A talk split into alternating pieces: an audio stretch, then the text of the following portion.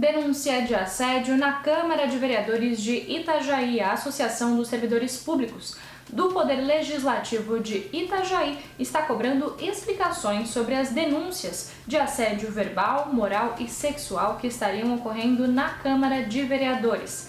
A vereadora Aline Aranha protocolou um pedido ao Conselho de Ética da Câmara na tarde desta quinta-feira, a fim de investigar os fatos denunciados. A vereadora também ouviu quatro mulheres que confirmaram os comportamentos inapropriados de um vereador de Itajaí.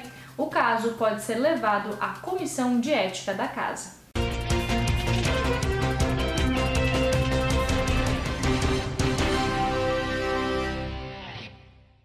Pescadores iniciam captura da sardinha. Com o final do período de defeso da sardinha na última segunda-feira, os pescadores de Itajaí e região iniciaram a pesca da nova safra. O sindicato contabiliza que pelo menos 60 embarcações de Itajaí, Navegantes e região já estão em alto mar. A meta para esta safra é ultrapassar as 30 mil toneladas do pescado. Homem é preso com 400 mil reais enterrados em quintal. Um homem foi preso e 400 mil reais descobertos enterrados no quintal de uma casa do bairro Meia Praia, em Navegantes. A polícia investiga os crimes de uso de documento falso e lavagem de dinheiro.